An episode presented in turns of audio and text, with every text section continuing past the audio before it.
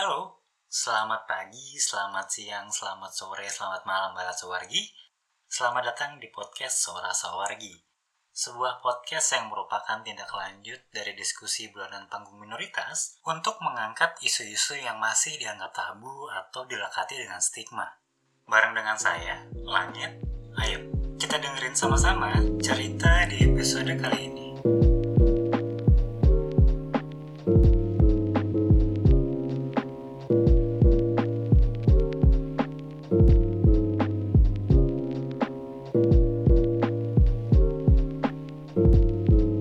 Sawargi, ketemu lagi bareng sama Langit di podcast Suara Sawargi ya.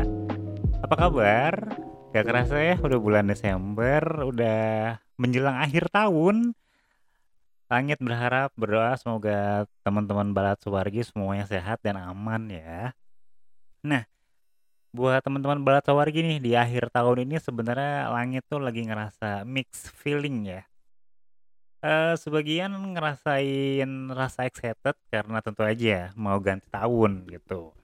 Tapi juga di sisi lain langit juga lagi merasakan sendu karena ada banyak bencana alam yang terjadi dan di saat yang bersamaan bencana di dalam kebebasan juga terjadi dengan disahkannya RKUHP. Nah, buat kita yang minoritas kok rasanya sepertinya bakal makin sulit ya untuk bisa berekspresi Kayaknya kok pilihan untuk melela atau bahasa Inggrisnya itu dikenal dengan coming out semakin beresiko. Nah, tapi sebenarnya sebenarnya lantas apakah coming out itu perlu buat sawargi? Alih-alih coming out, belakangan ini langit sering dengar istilah coming in yang katanya justru lebih penting buat kita lakukan duluan sebagai sawargi. Bener nggak sih? Dan sebenarnya coming in itu apa? Nah, melalui podcast Suara Sawargi di episode kali ini, mendingan Langit bakal langsung ngebahas lebih jauh lagi mengenai coming in dan juga apa sih bedanya dengan coming out. Seberapa penting juga sih kedua hal tersebut, Balat Sawargi? Nah, tanpa panjang lebar lagi, yuk kita mulai pembahasan episode Suara Sawargi episode kali ini yang dengan judul Dan In and Out. Balat Sawargi pertama yang bakal menemani langit di episode kali ini sekaligus menjadi narasumber mengenai coming in dan coming out adalah Badina. Nah, dia ini uh, kesehariannya kesibukannya freelancer. Tapi nanti biar lebih afdol kali ya, lebih jelas, langsung aja deh Langit sambut Mbak Dina untuk ngobrol-ngobrol bareng sama Langit di episode kali ini. Uh, halo, apa kabar Mbak Dina? Terima Hai, kasih. Langit. Halo. Kabar baik. Kamu apa kabar? Baik, baik. Langit senang banget soalnya uh, Mbak Dina udah mau hadir di Thank episode you. podcast episode terakhir nih podcastnya suara-suara jadi tahun 2022 ini. Wow, yay. Congratulations. gitu, udah. Uh, jadi uh, Langit senang banget nih uh, Mbak Dina udah mau nyempetin waktunya buat ngobrol sama Langit hari ini. Sama-sama. nah, uh, mungkin buat teman-teman Balat Sawargi yang masih belum penasaran, siapa sih yang maksudnya yang masih penasaran Mbak Dina ini siapa sih kegiatan sehari-harinya apa gitu kan? Sok monggo langit persilahkan Mbak Dina buat memperkenalkan dirinya. Oke, terima kasih Langit. Halo teman-teman Suara Sawargi. Ini Langit, to be honest, aku juga merasa sangat tersanjung karena udah diberikan kesempatan untuk bisa sharing, untuk bisa cerita-cerita bareng teman-teman Sora Sora Sawargi. Well, namaku hmm. malam ini, hari ini adalah Dina, pemberian langit tadi. Beberapa menit sebelum kita mulai taping. Hmm. Aku queer di Indonesia, uh, transpuan. Uh, sehari-hari aku bekerja freelance dan be untuk beberapa perusahaan dan aku juga seorang seniman. Uh, mostly itu orang-orang kalau aku cerita dan aku mention kalau aku itu queer, mereka akan menganggap langsung, "Oh ini lesbian," atau, "Oh ini bisexual nih cewek," gitu. Padahal aku transpuan dan aku nggak merasa perlu menjelaskan sama semua orang yang aku temuin ataupun yang aku ngobrol bahwa aku transpuan bukan lesbian atau bisexual. Kenapa? Karena kita harus ingat bahwa kita nggak berutang penjelasan apa pun sama siapa pun. Iya, iya, iya. Kecuali kalau prinsipku itu sama partner atau calon partner. Let's say misalkan nih aku PDKT sama cowok, itu aku merasa harus sih untuk berterus terang mengenai eh, identitasku. Kenapa? Karena ada intraseksual kan dalamnya. Jadi kenapa penting buatku untuk bisa come out sama mereka. Tapi selain itu sama kolegaku di kantor, sama klienku, sama kenalanku, aku nggak pernah merasa terbebani dengan statusku atau identitasku gitu. Jadi aku pengen teman-teman suara sawargi juga ingat bahwa kita tidak pernah berutang penjelasan pada siapa pun mengenai identitas, orientasi maupun pandangan hidup kita yang lainnya gitu. Hmm, hmm, hmm. Karena memang uh, kalau nanti Mbak Rina dengerin memang di awal Langit udah bilang ya kalau kayaknya tuh orang-orang uh, Sawargi itu kayak di push mungkin ya, di push untuk cerita ke orang-orang bahwa identitasmu tuh apa. Padahal sebenarnya kan itu bukan apa ya, bukan suatu keharusan ya, Mbak Dina ya. Iya dong, kayak itu kan hmm. urusan lo sama diri lo sendiri. Betul, iya gitu karena dan beberapa tahun belakangan ini tuh langit dengar ada istilahnya bukan bukan lawannya ya, tapi kayak um, temennya mungkinnya kalau istilah coming out atau cerita atau ngasih tahu orang siapa kamu nih ada ini ada lagi istilah namanya coming in gitu. Okay. Nah dan buat teman-teman berat sawargi semoga nanti uh, obrolannya sama Mbak Dina jadi bisa mencerahkan ya sebenarnya coming in itu apa gitu kan. Nah tapi sebelumnya aku mau flashback dulu nih ke Mbak Dina. Aku pengen mm-hmm. tahu dong pengalamannya Mbak Dina, pengalamannya menemukan who you are atau who am I itu gimana sih awal ceritanya gitu? Oke, okay, uh, eh, sampai hari ini pun by the way langit aku masih belum yakin mengenai uh, aku tuh siapa sih, who I actually am itu aku belum yakin banget loh. Jadi mungkin kalau malam ini kamu berpikir bahwa aku udah uh, apa ya istilahnya uh, udah ajak, halo? Ya, halo, Hah, Mbak. Oke. Okay.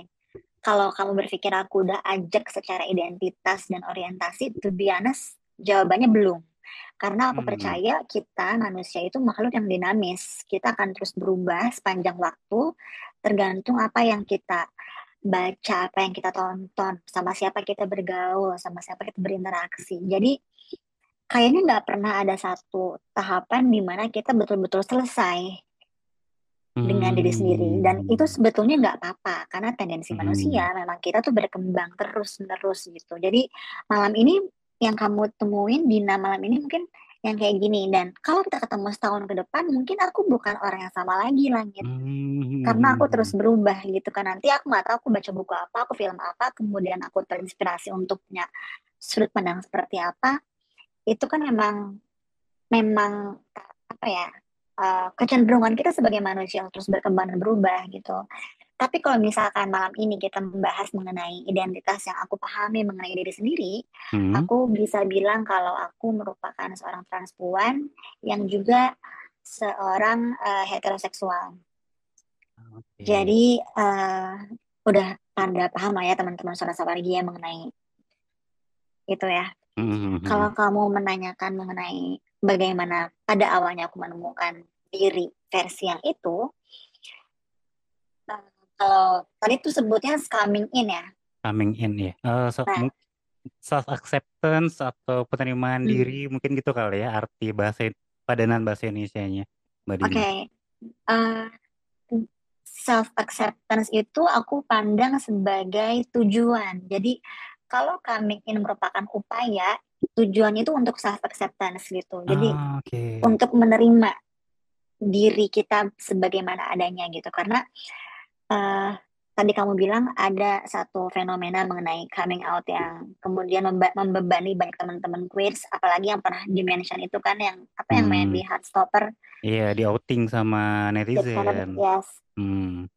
Itu bahaya banget menurutku karena kesiapan diri setiap orang untuk menyatakan dirinya itu berbeda-beda gitu dan mungkin si Kit Connor ini belum siap tapi di outing sama netizen itu kan juga sangat menyedihkan ya apalagi Mhm. satu bendera gitu dan seandainya Kit Connor sudah memiliki eh, stabilitas mengenai siapa dirinya mungkin nggak akan se terombang ambing itu langit. Mhm. Cuman banyak teman-teman yang kemudian memandang come out itu lebih penting ketimbang come in. Iya, iya. Akhirnya kita keluar-keluar duluan, kita nge-state duluan ke dunia bahwa nih gue proudly queer, gue proudly being gay, gue proudly as lesbian, as trans, which is nggak apa-apa sebenarnya. Tapi menurutku pribadi alangkah baiknya sebelum kita come out Mhm. atau melelak, kita juga se- udah melakukan come in gitu. Alias self discovery sih kalau aku kata lainnya menurutku ya Mhm. eh, pencarian jati diri gitu. Lebih susah daripada come out sebenarnya. Mhm. Karena saat coming in itu kita mau nggak mau akan dihadapkan pada satu fakta, pada satu realitas yang mungkin kita nggak suka karena dia nggak fit in sama society, dia nggak fit in sama dunia gitu. Tapi kita dipaksa untuk menerima itu, paham nggak? Itulah kenapa coming in itu menurutku lebih sulit. Kalau kita come out, orang nggak Hmm. suka ya udah kita tinggal cabut, kita kabur, ya udah bodo Hmm. amat, kita udah stop kontak. Tapi kalau coming in, kamu nggak suka gimana? Sementara kenyataan nggak bisa diubah kayak Lego. Iya, iya, iya, Kebayang benar-benar. Masuk akal, masuk akal. Betul, betul, betul. Wah, bagus tuh analoginya tuh, Mbak Dina. Mm-mm. Jadi Hmm. eh, aku berharap teman-teman di mana pun itu, teman-teman suara sawargi Hmm. bisa memandang eh, coming in ini lebih, dengan lebih serius, dengan lebih berhati-hati, dengan lebih apa ya istilahnya telaten gitu karena ini tuh soal kamu dan dirimu gitu. Gak ada orang lain mungkin yang terlibat dengan coming in selain kamu dan dirimu sendiri gitu dan balik lagi ke pertanyaan kamu tadi gimana sih cara apa yang terjadi saat pertama kali aku menemukan identitasku itu tuh kayaknya ta tahun 2010 tuh aku zaman SMA waktu itu. Ke, Hmm. ke- kesadaran bahwa aku berbeda sebetulnya itu sudah aku sadari sejak sangat kecil. Waktu aku masih TK pun kayaknya aku udah mulai nge kayak kayaknya ada yang beda nih sama diri gue gitu. TK SD SMP tuh udah mulai berasa banget nih gue nggak fit in sama society gue nggak bisa jadi cowok-cowok pada umumnya gitu. Dan tapi pada saat SMA itu aku mulai ngeh karena masa pubertas kali ya. Jadi instead of ngecengin cewek-cewek rajin olahraga dan gabung sama cowok-cowok lain gue malah punya geng-geng cewek-cewek juga. Terus gue ngecenginnya tuh cowok-cowok pemain basket kayak gitu gitulah dan pas waktu SMA itu gue udah punya gue udah punya takaran bahwa oke ini gue nggak beres nih kayaknya gue nggak sama nih sama yang lain. Tapi kan waktu itu gue belum punya pemahaman yang seperti sekarang ya. Jadi dengan pemahaman yang seada-adanya gue mulai sadar kalau gue berbeda dan gue mulai men- menakar risiko gue mulai memperhitungkan konsekuensi ini. Kalau gue ikutin kata hati gue kalau gue ikutin apa yang gue mau kira-kira resiko apa yang akan gue terima konsekuensi apa yang harus gue hadapi. Oke ada keluarga ada staf sekolah ada teman-teman gue bakal dijauhin dan segala macam mimpi buruk yang pernah gue yakin pernah dialami sama teman-teman suara sawargi gitu dan nah itu maksudku saat kita dihadapkan pada fakta atau realitas yang kita nggak mau tapi kita nggak bisa kabur kita nggak bisa ke mana-mana Hmm. itu kan kayak the darkest moment in your life gitu Iya, iya, gue iya, ngalamin iya. itu sih gue Hmm. ngalamin ada di fase yang the lowest dan gue harus ngapain ini gitu satu sisi gue nggak bisa pretend to be someone else tapi gue pernah juga tuh langit pretend to be someone else aja SMA itu gue kayak eh, rambut gue di mohawk for the sake of gue coba mengikuti apa yang saya diharapkan gitu kan. Tapi kan nggak bisa kalau tubuh dan jiwamu nggak align itu tuh ada ketimpangan gitu. Nggak Hmm. nggak selaras dan itu tuh menyiksa banget rasanya. And again gue rasa kita perlu ada di posisi itu supaya kita tahu mana sih yang sebenarnya ngasih kita peace ngasih kita kedamaian. Oh ternyata gue ngerasa damai kalau gue biarin tubuh sama jiwa gue align. Maksudnya gue harus biarin gue rambutnya dipanjangin gue harus biarin gue dari bonding gue pakai kontak lens gue pakai jaket pink misalkan pakai casing yang Barbie or anything gitu karena dengan cara itu gue bisa align akhirnya tubuh sama jiwa gue ngerti nggak? Hmm. Nah akhirnya Iya. di situlah momen self discovery gue dimulai langit. Jadi ketika Mbak Dina mulai apa tadi mainan Barbie itu justru malah seneng dan oh ya udah aku senengnya boneka Barbie ya Ya ya inilah aku gitu ya gitu ya. karena gue pernah nyobain juga untuk pretend to be someone else karena akhirnya gak ngasih gue peace gitu gak ngasih gue kedamaian yang gue cari. Hmm. Oke Nah oke. buat teman-teman suara sawargi yang ada di uh, pergulatan itu nggak apa-apa kalau kamu mau mau pura-pura jadi orang lain pun sebetulnya nggak apa-apa loh supaya kamu tahu rasanya tuh gimana sih kalau pura-pura. Jadi nanti kamu punya perbandingan kalau gua pura-pura rasanya gimana, kalau ngikutin kata hati rasanya gimana. Dan kamu Hmm. juga bisa ngerasain kalau saat tubuh dan jiwamu align itu selaras itu tuh kamu bisa ngerasakan damai, ketenangan gitu yang nggak bisa kamu gantikan dengan apa pun gitu. Hmm, Jadi yang namanya coming in atau self discovery versinya Mbak Dina ini ya nggak apa-apa ketika kamu sedang discovery ini kamu merasakan ketidaknyamanan tapi di satu sisi juga kamu bakal menemukan hal-hal yang lain itu justru malah di Mm-mm. di apa ya dilaluin aja itu kan nanti pada akhirnya bakal Hmm, ketemu juga apa sih yang bikin kamu damai gitu ya Mbak Dina. betul. Hmm, wah menarik juga karena karena eh, teman-temannya Langit gitu kan yang masih self discovery kalau yang langit lihat itu karena masih mencari cuman kayak banyak ngeluhnya bukan ngeluh ya kayak cerita ke langit tuh kayak yang aduh kok gue masih belum nemu ya? Gampangnya kayak aku tuh mesti gimana sih sebenarnya pretend terus capek? Sebenarnya gitu sih Mbak Dina tapi kayak aku juga nggak tahu mesti ngomongnya gimana ke mereka. Tapi mungkin eh, kalau dengerin episode ini bareng sama Mbak Dina bisa dapat eh, pencerahan mungkin ya. Mm-mm. Jadi Mhm. eh, memang proses discovery ini sama sekali nggak mudah langit. Kamu akan berbenturan dengan idealismenya orang, Hmm. dengan idealismenya society, dengan idealismenya keluarga gitu dan bagaimana caranya kamu harus mempertahankan idealismemu sendiri dan memperbaiki hubunganmu dengan sekitar. Itu kan tugas yang luar biasa sulit gitu loh. Kalau kamu misalkan kamiannya belum kelar, gimana kamu Hmm. mau come out sama orang? Hmm. Jadi coming in itu kayak bebenah rumah sendiri gitu loh. Yuk kita beresin piring-piring kotor coba dicuci, baju kotor coba dibersihkan, disetrika, disapu rumahnya, dipel, kamu beli bunga, kamu hias dirimu sendiri supaya kamu juga nyaman tinggal di dalam rumahmu itu.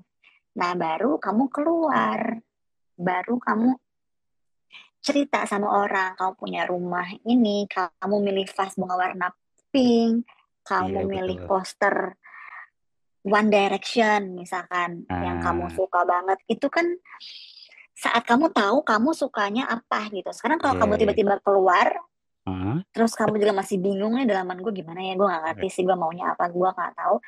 Itu tuh malah kamu malah tambah tersesat gitu loh. Mungkin istilahnya kalau rumahnya masih berantakan, tapi kamu ngundang orang buat bertamu, tapi dalam keadaan Betul. berantakan kan nggak enak ya, Mbak Dina ya? Yes, Iya. yes. Oh, menarik analoginya tuh.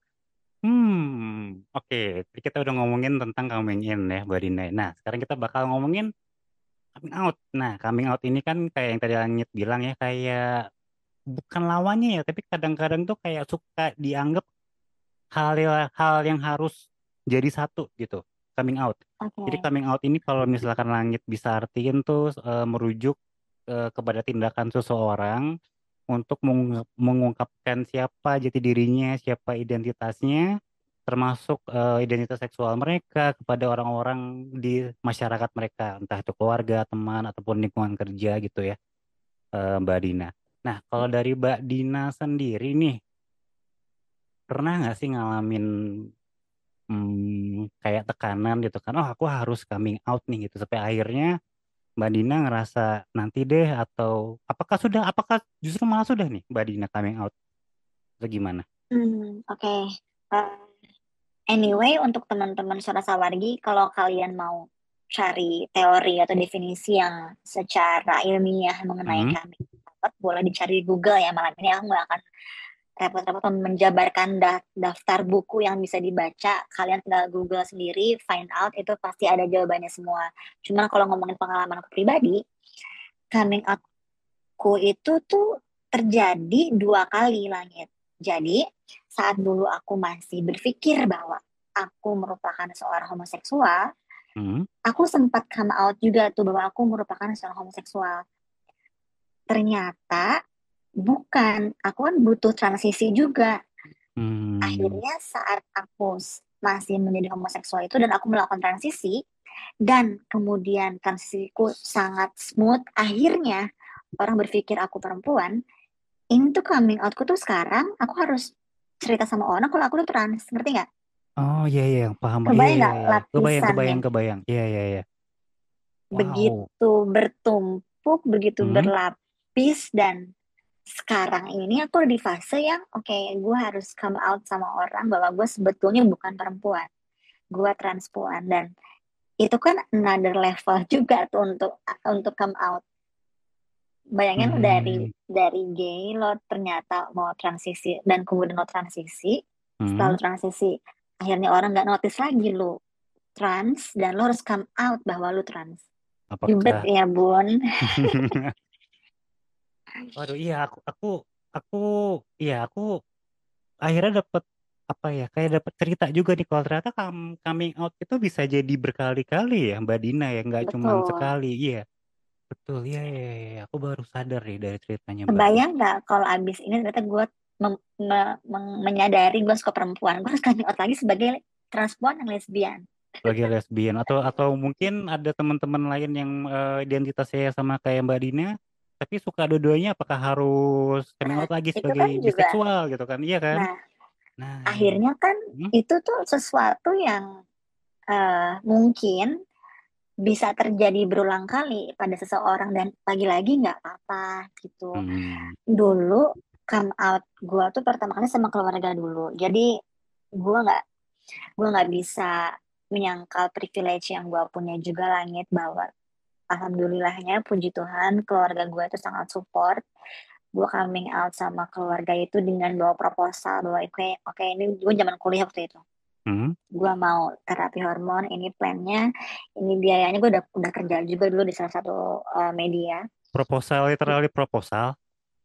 Proposal proposal supaya orang tua gue nggak panik nggak khawatir nih ah anak-anak anak gue nih tiba-tiba mau jadi cewek tuh gimana Hmm. hidupnya ke depan gitu dan kalau gue punya plan yang terukur Hmm. itu mungkin mereka juga bisa mempertimbangkan pengajuan tanda kutip gue gitu jadi Hmm, hmm, hmm. gue udah gue come out ke keluarga itu saat gue udah selesai coming in ya saat gue udah tahu gue mau jadi cewek kayak mana sih cewek kayak gimana sih gue gitu. Terus apa yang gue suka tuh gue udah tahu tuh udah beres gitu coming in gue saat itu ya. Dan pas gue Hmm. nyatakan itu sama keluarga ya udah mereka juga mau lihat keseriusan gue kesungguhan gue mau sejauh mana sih. Dan mereka mengharapkan gue bertanggung jawab atas pilihan hidup yang mereka ambil. Dan selanjutnya mereka juga bilang karena ini perubahan atau transisi yang besar jadi mereka berharap kita bisa jalan ini sama-sama. Karena kayak papa bilang ya papa harus jelasin ke semua kolega semua saudara semua kenalan gitu. Hmm. mengenai transisi kamu dan orang-orang udah kenal sama kamu juga sebelum ini. Jadi untungnya keluarga gue cukup suportif saat itu. Akhirnya proses transisi gue dalam dua tahun kurang lebih itu nggak sesulit yang gue bayangin. Karena gue udah nge, udah saving tuh dulu udah punya saving. Kayak kalau gue diusir nih gue bisa ngekos nih sekarang. Udah udah sampai segitunya Hmm, hmm, hmm. jadi lagi-lagi kamu juga harus menakar resiko dan konsekuensi yang kemungkinan kamu hadapi kalau kamu come out.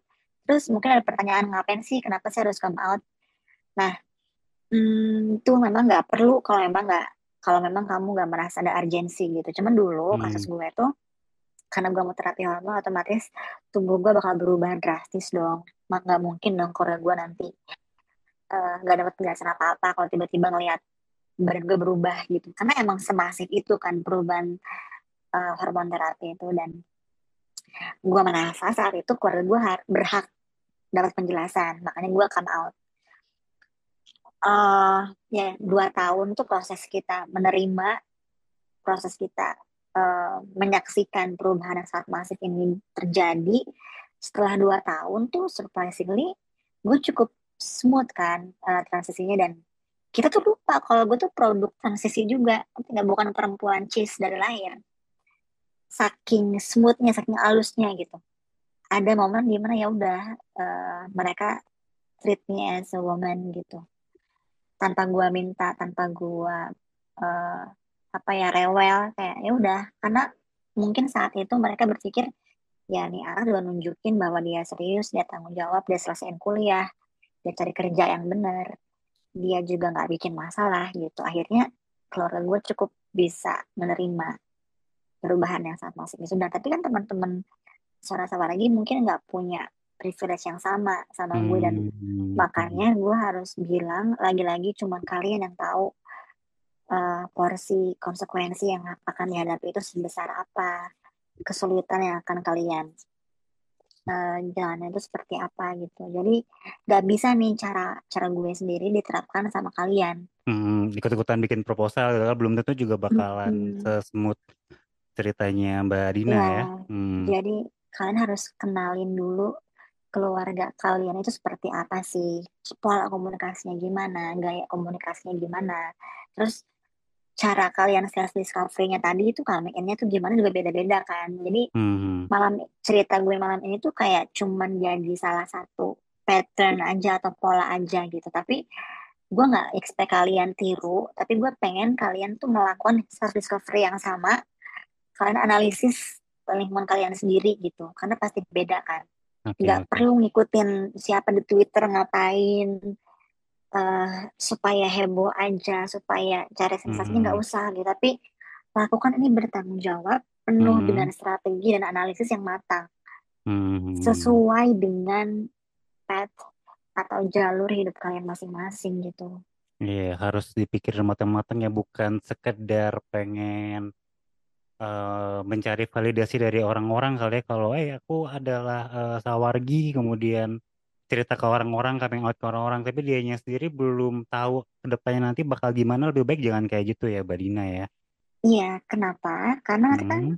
kerepotan sendiri gitu loh. Hmm. Maksudnya ini hmm. kan nggak mudah ya saat kita come out itu hmm. judgement orang-orang, makian, hate speech itu tuh hmm. jahat banget dan kalau kalian coming in-nya belum selesai, itu hmm. gampang goyah, gampang roboh. Jadi kalau aku simpulin, Mbak Dina mengharapkan coming in itu lebih didahulukan sebelum coming out ya? Iya dong. Iya ya, hmm. bener ya. Kayak tadi itu yang kamu bilang, kalau rumah lo masih berantakan, jangan undang siapa-siapa masuk gitu. Hmm, hmm, hmm, hmm. Iya, iya, iya. Karena Nanti goyang dikit, hancur. Iya. ah, Nah, uh, Mbak Dina ini buat teman-teman Balat Sawargi, teman-temannya Suara Sawargi yang mungkin lagi lagi bimbang kali ya, lagi galau karena banyak ya tahu sendiri lah Mbak Dina di di negara kita di Indonesia kan. Kalau ditutup-tutupin kitanya nggak enak, tapi kalau kitanya kitanya coming out juga banyak masalah juga gitu kan. Ditambah juga pressure dari media, kemudian pressure mungkin dari teman-teman Sawargi juga untuk kamu tuh sebenarnya apa sih? Sebenarnya apa sih? gitu kan. Uh, hmm. saran Mbak Dina buat teman-teman tawargi yang lagi berada di situasi seperti itu gimana nih Mbak Dina? Selalu gue percaya selalu ada lebih dari satu cara untuk melihat suatu kondisi.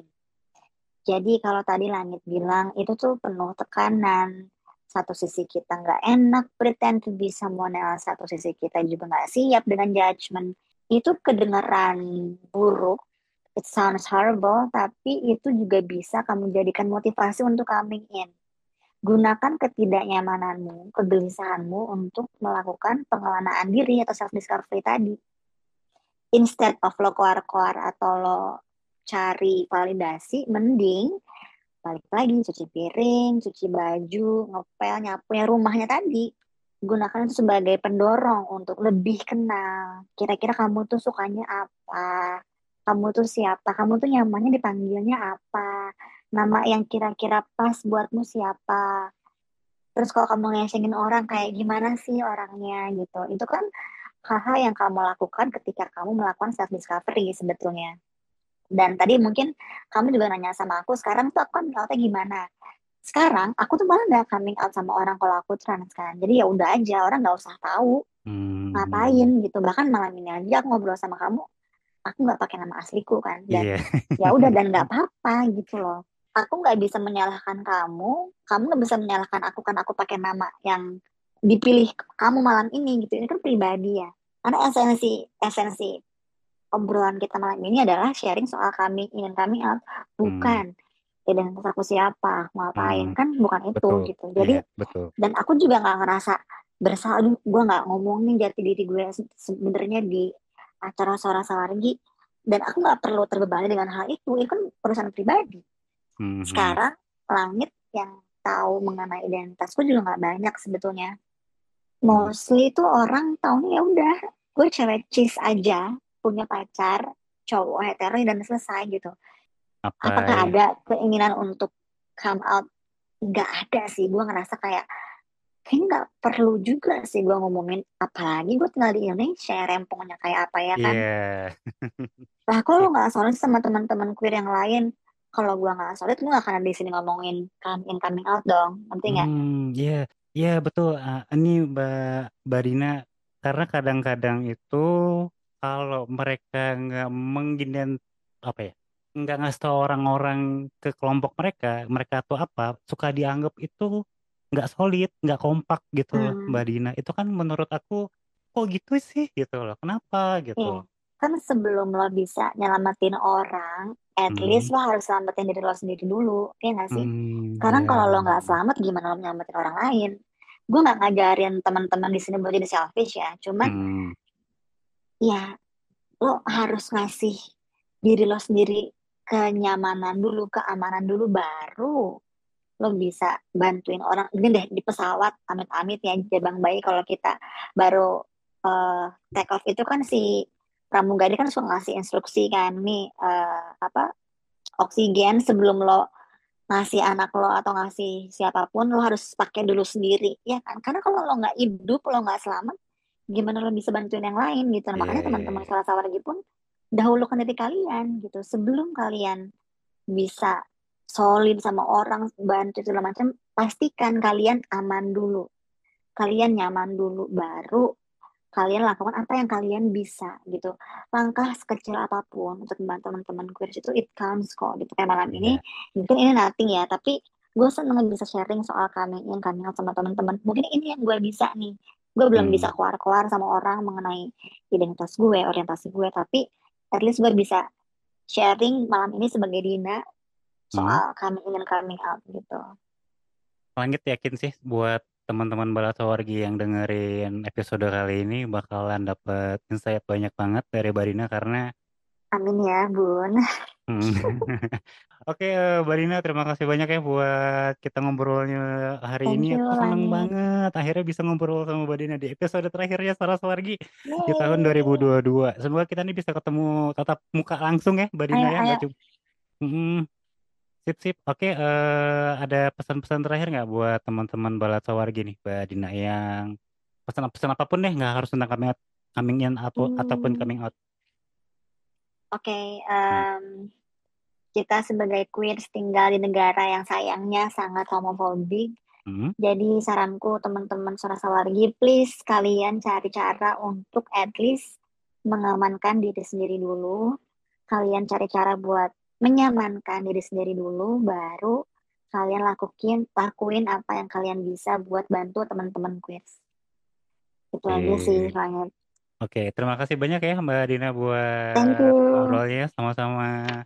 Mbak Sawargi, tadi kita udah ngobrol-ngobrol sama Mbak Dina ya. Mbak Sawargi juga yang membahas atau menjelaskan bagaimana sih prosesnya dia untuk coming in dan coming out dan juga ngasih tips and trick atau semacam insight apa sih coming in dan coming out itu dan mana yang harus didahu- didahulukan sebenarnya.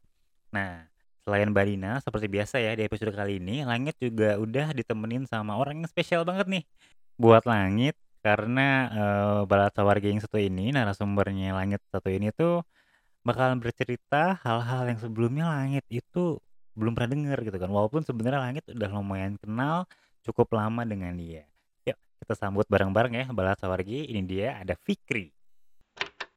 Halo Fik. Halo. Hai, halo, halo, halo. Halo Fikri, apa kabar Fikri? Kabar baik. Aduh, uh, Langit senang banget nih bisa akhirnya bisa ngundang Fikri buat jadi salah satu narasumbernya Suara Sawargi di episode kali ini yang judulnya Dine In Dine Out ya. Aduh, Terima thank you banget Fik.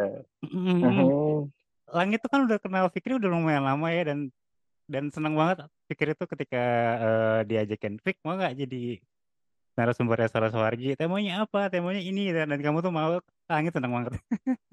Oh my god, terima kasih loh udah ngasih kesempatan juga buat cerita uh, pengalaman diri soal uh, kali ini yang mau kita bawain ya. No, no, no, no.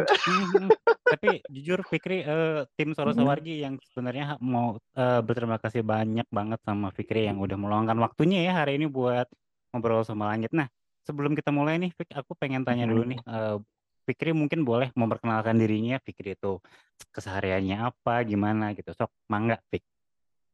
Oke, halo teman-teman suara sawargi yang lagi dengar, waduh. aku Fikri, hmm, sekarang tinggal di Bandung sih, domisili Bandung, eh, kesibukannya sebagai pekerja kreatif. Kurang lebih gitu langit. Oke, sip, sip, sip. Nah, Fik, kita hmm. kan tema podcast suara sawargi kali ini kan kita ngebahas tentang yang namanya coming out sama coming out ya. Uh -huh. Nah, Langit kan udah ngeliat banget nih Fikri dari pertama kenal sampai sekarang jadi narasumber suara sawargi gitu kan. Kayak hmm, banyak Langit lihatnya kayak ada banyak perubahan ya. Positif perubahan positif yang Langit lihat. Nah, tapi sebelumnya nih Langit pengen tanya dulu ke Fikri, coming in itu buat buat Fikri itu apa sih? Hmm, coming in buat aku tuh adalah sebuah perjalanan, sebuah proses juga uh, di mana aku bisa menerima diriku. Karena uh, itu berkaitan juga sama citra diri sih gitu. Jadi gimana gambaran diri kita mengenai mengenai uh, diri kita sendiri atau misalnya gimana gambaran jati diri kita yang digambarkan oleh diri kita sendiri gitu. Jadi proses penerimaan dari itu semua kurang lebih seperti itu sih langit Make sense nggak? Proses penerimaan diri, oke menarik. Nah, hmm. Fik, uh, di belakang layar nih ya, yang Fikri hmm. lakuin gitu, untuk bisa mencapai akhirnya penerimaan diri itu tadi, prosesnya bisa Fikri share nggak ke langit sama ke teman-teman suara sawargi, ke balat sawargi? Oke, okay. sebenarnya pengalaman kami ingin uh, kayaknya buat gak cuma buat aku doang ya, buat semua orang tuh bukan hal yang mudah gitu. Kalau buat aku sendiri tuh iya, itu bukan hal yang mudah karena uh, kembali lagi kita hidup di lingkungan yang heteronormatif yang di mana pasangannya ini harus itu sudah dipasang-pasangkan kan gitu. Hmm. Sedangkan uh, aku sendiri uh, punya orientasi yang berbeda yang tidak sama dengan uh, ya tadi di ling apa lingkungan yang heteronormatif gitu. Uh, sebagai queer tuh itu bukan hal yang mudah tapi buat aku bisa uh, menjalani proses coming into mulai dari kapan ya? Dari 2018 sih. Itu 2018 exactly 2018 mulai mulai sedikit sedikit uh, menggambarkan karena ya tadi baik lagi ke citra diri ya itu bagaimana aku melihat diri aku tuh berpengaruh nantinya juga ke uh, bagaimana orang melihat aku gitu. Jadi kalau misalnya kalau aku itu uh, mulainya ketika di 2018 tuh umur berapa berarti ya? Dua hmm, dua puluh dua tiga kali ya? dua puluh tiga tuh uh, apa mungkin lagi banyak, bukan mungkin lagi banyak ya, adalah usia di mana uh, teman-temanku atau mungkin lingkungan juga yang uh, mulai ada di tahap eh, relationship yang serius gitu loh. Hmm. Dari situ aku mulai menggambarkan eh, hubungan yang ideal, walaupun eh, rasanya pada saat itu sulit karena ya balik lagi kita hidup di lingkungan yang heteronormatif gitu. Terus mulai dari situ sih ketika aku menggambarkan eh, sebuah hubungan yang ideal tuh mulai apa ya mulai perlahan tuh mencoba untuk perlahan-lahan Hmm. mengenali diri sih gitu karena Hmm. apa yang apa yang aku present ketika aku bertemu dengan orang baru adalah eh, apa yang aku lihat ke Cara- diri sendiri gitu loh Oke oke. cara Eh, eh, tadi kan tadi Fikri cerita ya kalau eh, mencoba untuk mengenali diri. Mm-mm. Em, caranya gimana, Fik? Apa yang kemarin tuh Fikri caranya ngapain biar tahu Fikri itu kenal dengan diri Fikri sendiri itu gimana caranya kemarin? Oh, banyak Hmm, banyak satunya? sekali caranya Hmm. salah satunya eh, mulai ya dari refleksi diri mengenali Hmm. diri dari eh, kebiasaan kita atau misalnya eh, apa yang kita suka In- dalam dalam apa ya dalam dalam preference mungkin eh, tiap orang kan beda-beda ya kalau aku Hmm. mengenali dirinya kayak oh aku eh, adalah orang yang bukan orang yang pendiam tapi aku yang ekspresif dan segala Hmm. macam kurang lebih seperti itu aku mulai menerima itu karena eh, itu salah satu proses gimana ya eh, mungkin kebanyakan teman-teman nggak bisa meng- apalagi teman-teman cowok ya Hmm. teman-teman eh, yang cowok kan kayak sudah di sudah di apa ya kemakan sama patriarki yang di mana Hmm. nggak boleh banget untuk ekspresif karena itu tidak menunjukkan sisi maskulinitasnya Hmm. ketika aku sudah maksudnya aku sudah aku sudah tidak tidak peduli lagi atau misalnya ya aku aku sudah meng- mengenali diriku kalau misalnya aku adalah orang ekspresif hal itu bukan lagi menjadi patokan yang kayak oh no kayaknya aku nggak boleh berlaku seperti ini Eh, I mean kayak eh, ekspresif banget gitu ya in a Hmm. way kayak cara berpakaian atau misalnya nada bicara yang ya mis- mungkin langit bisa denger kan kayak agak cempreng ya gitu. Tapi tetap Terus- enak kalau buat di podcastnya suara suara kita aduh aduh aduh.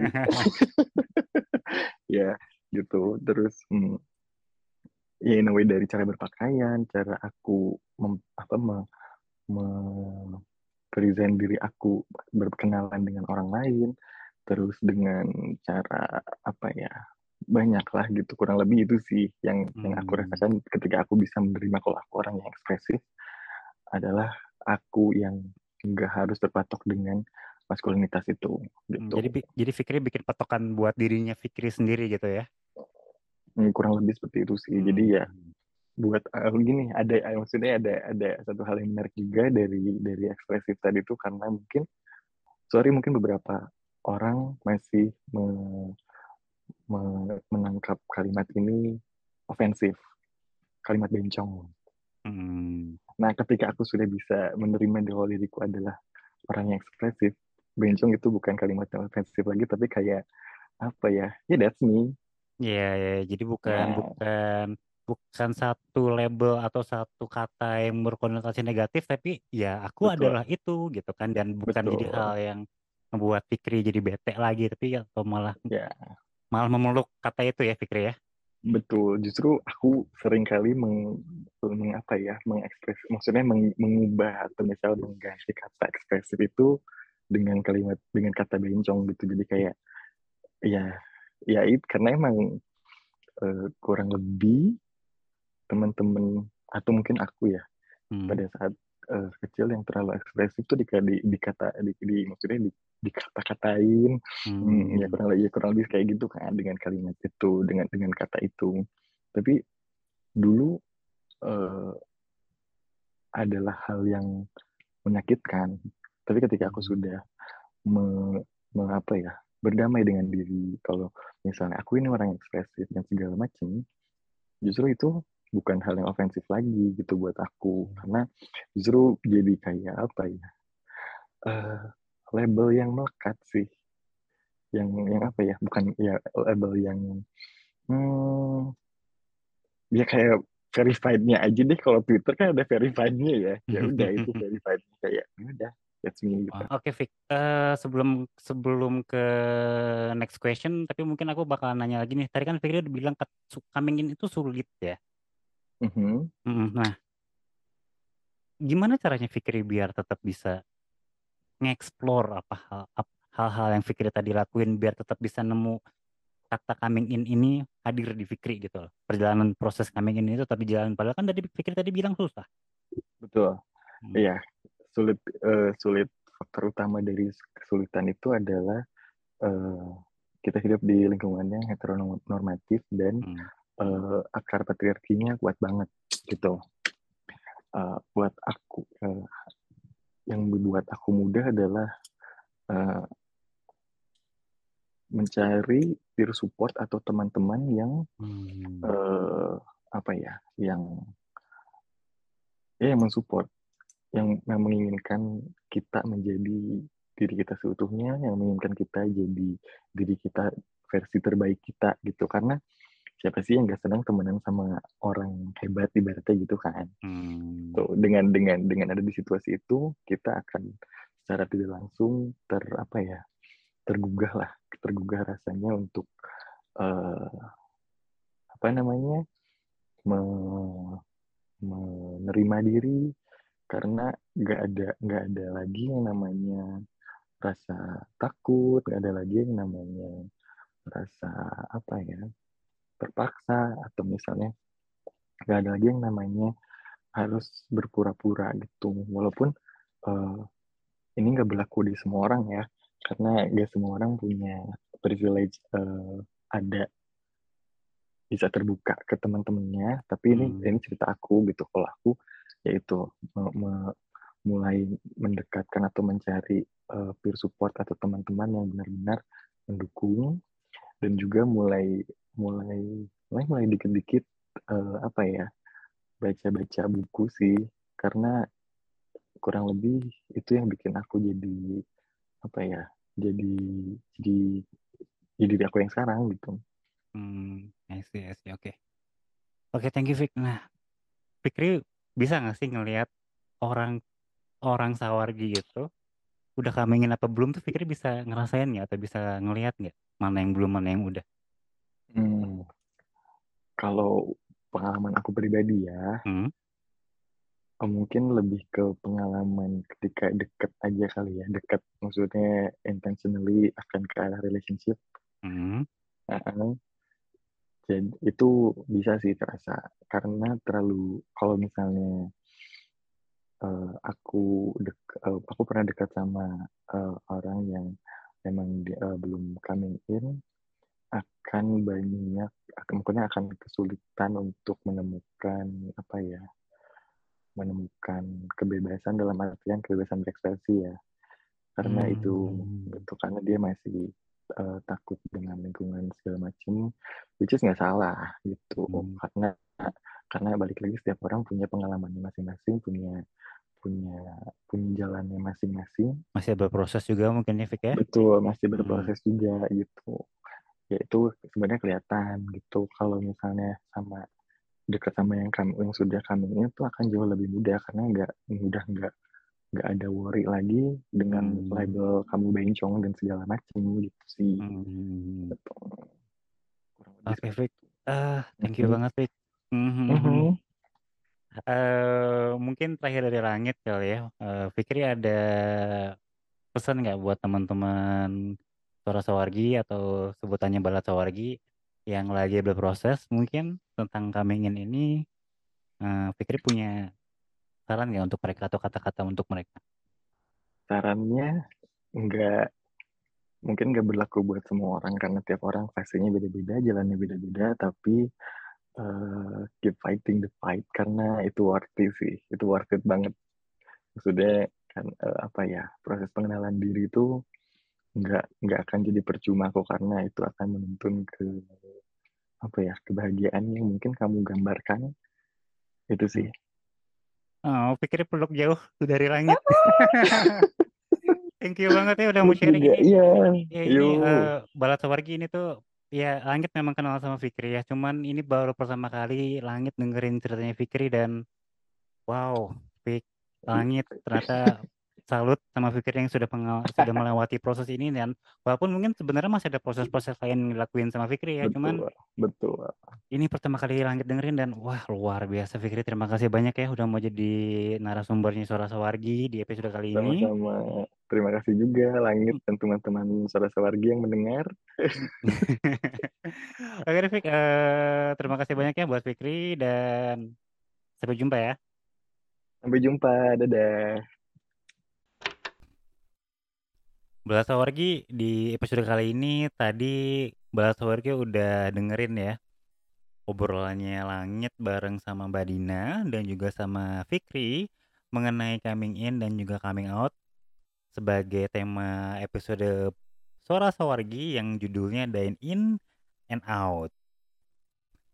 Nah, jadi kalau misalkan Langit bisa meringkas tadi yang seperti Mbak Dina analogiin ya, kalau yang namanya coming in itu seperti bebenah rumah. Jadi kalau misalkan rumah kita sudah rapi, sudah bersih, nggak harus mm, nggak masih kebingungan bagaimana bentuk kamar tidurnya, bagaimana bentuk ruang tamunya, udah nggak khawatir lagi tentang itu, maka Balasawargi bakalan merasa lebih damai, lebih nyaman juga kalau mengundang orang lain untuk bertamu juga ya fine-fine aja. Coming in self discovery gitu juga eh, membutuhkan proses, cuman kayaknya yang kan lebih penting adalah bagaimana apa yang kita sendiri rasain terhadap diri kita sendiri ketimbang apa yang orang lain pikirkan atau rasakan terhadap kita sendiri. Ya nggak sih? Balasawargi. Eh, sampai jumpa lagi di episode berikutnya. Semoga nanti di tahun 2023 bakal ada tema-tema yang lebih menarik buat Balasa Wargi. Langit di sini mengucapkan selamat hari Natal dan juga tahun baru buat teman-teman yang merayakan dan sampai jumpa. Selamat beraktivitas and stay healthy ya Balasa Wargi.